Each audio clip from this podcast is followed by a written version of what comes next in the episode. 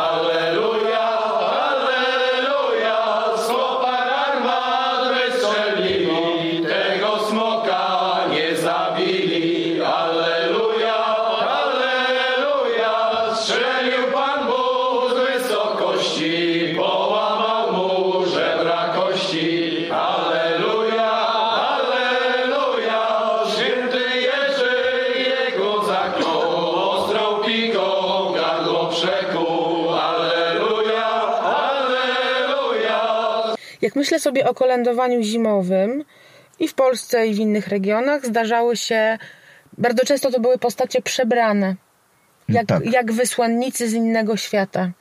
Czy tak samo byli postrzegani e, kolędnicy wiosenni? Czy się przebierali i czy byli podobnie traktowani? Nie przebierali się. To odróżnia y, to kolędowanie y, wiosenne od zimowego, to na pewno, ale w samych kolendach bardzo często istnieją pewne kolendy wiosenne, w których pierwsza część jest poświęcona opisu samej grupy. I oni mówią, że to są wysłannicy z tamtego świata, że przebyli długą, długą drogę, aż do naszego świata przybyli. Czyli oni sami jakby określają siebie i opisują jakby istotę nie z tego świata. I myślę, że to łączy wszystkich kolędników. Yy, Nieważne, czy to zimowych, czy to wiosennych, czy to innego typu.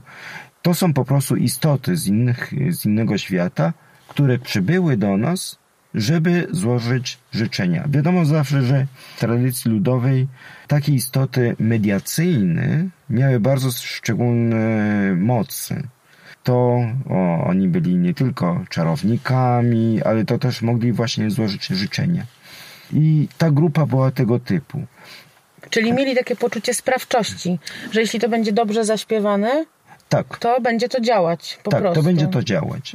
Y, Ale bardzo ciekawe jest y, właśnie ta sama prezentacja własna, własnej grupy y, w pieśni na przykład. Do tego mm, to mm, tradycja śpiewania kolęd łączy się bardzo często albo prawie zawsze z instrumentami. W tradycji ludowej nie było to takie oczywiste, że jak się śpiewa, to musi być wykonywany ten utwór y, również na instrumencie. A y, jeżeli chodzi o kolendy, to był obowiązek. Y, Mówi, ale mówimy o, wi- mówisz o wiosennych o wiosennych i o zimowych również. również. Również na Hucuszczyźnie na przykład no, zawsze się gra, w górach się zawsze gra, zawsze był muzykant w tej grupie kolędniczej. I jeżeli chodzi o kolędowanie wiosenne, starsze mm, nagrania i też opowieści w ogóle informatorów, mm, no wskazuje na to, że nie każdy instrument był dobrze przyjmowany w tej grupie. Oczywiście to teraz byle jaki instrument to już jest y, nawet i akordeon, i, no i harmonia, y, cymbały, ale w Ale starych... cymbał jest niewygodnie nosić ze Bardzo. sobą. Ja myślę, że y, to już jakiś folkloryzm, no, dlatego że y, wyobrażam sobie, że ciężko byłoby chodzić bardzo długo z tym no, dużym jest noc, są e, pisanki, są jajka, są flaszeczki z wódeczką, są jakieś inne dary w postaci jedzenia i jeszcze jeszcze ten duży instrument. Ale ludzie opowiadają, że nawet i z tym instrumentem chodzą. Ale z Y, jakim? Były trzy instrumenty, które występują wyłącznie w tych starych y, źródłach. To są dudy, y, to są skrzypce oczywiście. Y, I na Litwie, y, gdzie mamy kankles, no taki rodzaj cytry dziewięciostrunnej, y, na kankles. To są instrumenty bardzo specyficzne. Kankles były bardzo związane ze śmiercią. Wykonywano tylko wtedy, kiedy zmarł bardzo bliski człowiek w rodzinie. Wtedy wycinano drzewo, potem wysuszone i tak dalej. Czyli to jest instrument ściśle związany ze śmiercią. Dudy były związane z diabłem, czyli z tamtym światem również y, z tym światem podziemnym. To wiadomo, że mamy bardzo różne podania ideologiczne dotyczące dud i zawsze były robione z, z jednego, y, ze skóry jednego zwierzęta, z kozy. Koza zawsze była związana z, Źle z się diabłem kojarzy, tak, pejoratywnie raczej. i z diabłem była związana. Y, Mamy bardzo ciekawe y, opowiadania huculskie dotyczące właśnie dud i mamy taką dualistyczną wizję świata. Hucule oczywiście byli pasterzami.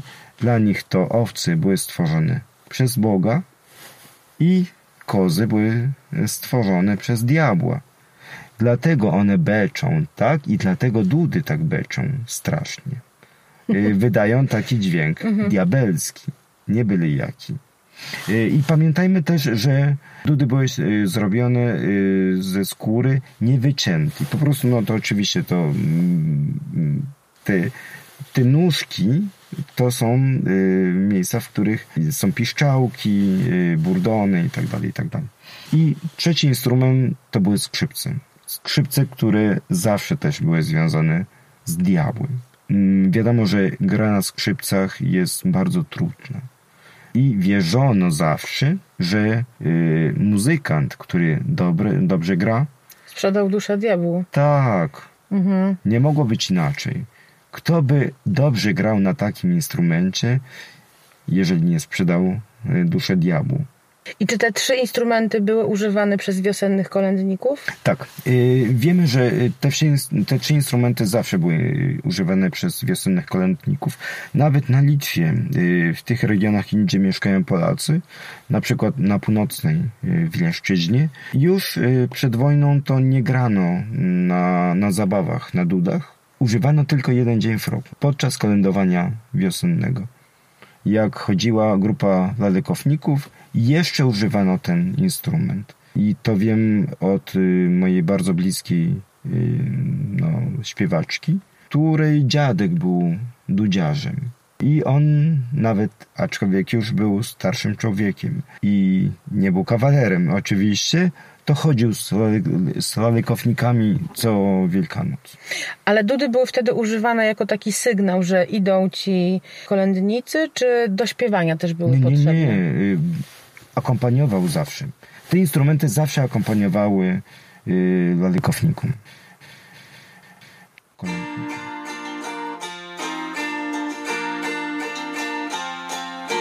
Skrido, skrido, du karveliai, žalia rūta žalioja, du karveliai sakuolaliai, žalia rūta žalioja. Ir nuslaidė una darželio, žalia rūta žalioja. Nuo darželio in rūtelą, žalia rūta žalioja. Ir nulaužė rūtų šakų, žalia rūta žalioja. Šitam dvarį jauna pana, žalia rūta žalioja. Jauna pana, panai telą, žalia rūta žalioja. Pasikelkė anksti rytą, žalia rūta žaliuoja. Pasiprauskė baltai burnų, žalia rūta žaliuoja. Apsišluosti kabrusarį, žalia rūta žaliuoja. Ir nuveikė aukštas verna, žalia rūta žaliuoja. Apsivilkė baltų suknių, žalia rūta žaliuoja. Užsidėki vainikėlį, žalia rūta žaliuoja. Šitam dvarį jauną paną, žalia rūta žalioja. Duokdė jaunai panai tėvai, žalia rūta žalioja. Vasaralai nemiegoti, žalia rūta žalioja. Rudenėlį ištekėti, žalia rūta žalioja. Šitam dvarį jauną paną, žalia rūta žalioja.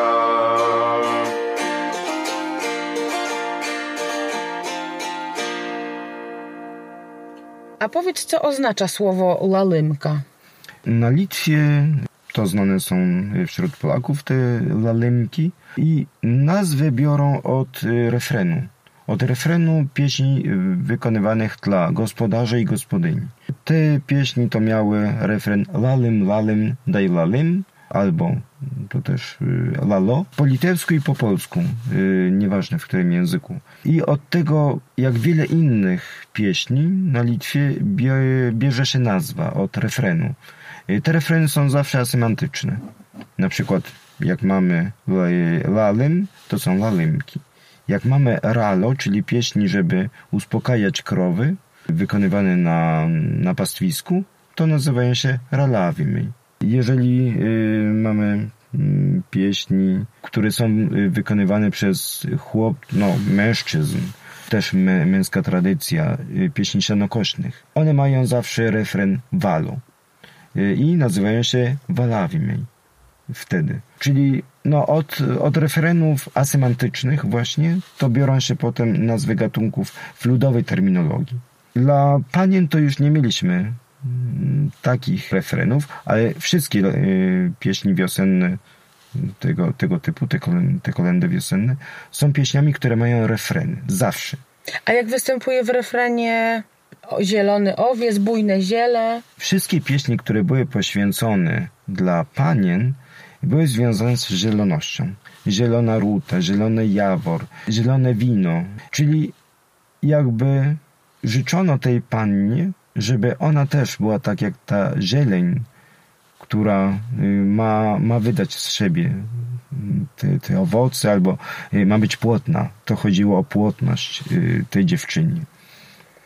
A powiedz jeszcze, y, jak badałeś ten temat, jak byś opisał zasięg występowania lalymek, konopielek, pieśni włóczebnych? Pytam o Polskę i kraje tutaj sąsiednie, bo, bo, bo, bo rozumiem, że tym się głównie, tym terenem głównie się zajmowałeś. Tak, w Polsce na pewno y, występują te pieśni na Podlasiu, tylko po polsku, ale również w tych gwarach mieszanych, białoruskich i nawet możemy wyznaczyć pewną granicę. Mm, Jeżeli chodzi o te gwary mieszane, tam gdzie wykonuje się konopielki, nie wykonuje się rochulki, czyli też pieśni wiosenne, ale wykonywanych na rogu wsi, czyli na końcu wsi przez dziewczyny już, nie przez chłopców. Czasami nawet mają jakąś choreografię, e, rodzaj korowodów mogą być e, wtedy te, te rochulki. I tutaj mamy mm, no, wyraźne takie rozróżnienie, pewną granicę,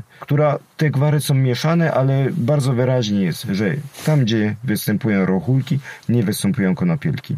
E, Potem występują na wschodniej Litwie, y, długi pas, zarówno po polsku, jak i po litewsku. Mm, Niedaleko Kaliningradu y, było miasto Tylże, teraz nazywa się Sowieck. I tam mamy pierwszą zapisaną na początku XIX wieku kolendę wiosenną, która była wykonywana po, po litewsku. I stamtąd pochodzi zapis, że grano na kanklec przy nim. Potem mamy y, region mm, wschodniej Łotwy, w którym y, wykonują się tylko i wyłącznie po polsku. Łotesze nie znają tej pieśni. To są dawne polskie inflanty. i też po, po białorusku, bo to jest bardzo mieszana ludność tam. Prawie, że na całej Białorusi, z wyjątkiem yy, południa, czyli to Polesia, powiedzmy. Polesia, Mhm. tak, na Polesiu nie mamy tego typu kolęd Y, i na całej Bia- Białorusi są bardzo znane i bardzo liczne do takiego stopnia, że y, Białorusini uważają za wyróżnik, wy- no taki no, wyróżnienie swojego folkloru. Gatunek, który tam jest najbardziej typowy, niezwykle bogaty, y, no i zarówno pod względem ilości, jak i mm, no jakby obrzęd jest tam najpełniejszy. Potem mamy takie tereny, które są teraz w Rosji. To jest Pskowszczyzna z jednej strony i teren, który naprawdę jest białoruskim, ale jest w Rosji, to jest Smoleńszczyzna. Tam ten substrat y, białoruski jest bardzo wyraźny, nawet w Kwaras y, słychać. Y, I to są te regiony, w których występują kolendy wiosenne tego typu. Bo w Polsce też mamy, mo, możemy mówić, że na przykład chodzenie y, z gaikiem to jest rodzajem wiosennego kolędowania, tylko pieśni są innego typu. Y, Również i w Czechach mamy, ale to też są już pieśni, które mm, nie można mówić, że to są jednym gatunkiem takim jak, jak tutaj. Na tych terenach mamy pieśni, które są wyjątkowo jednorodne. Te same typy y, występują we wszystkich tych krajach.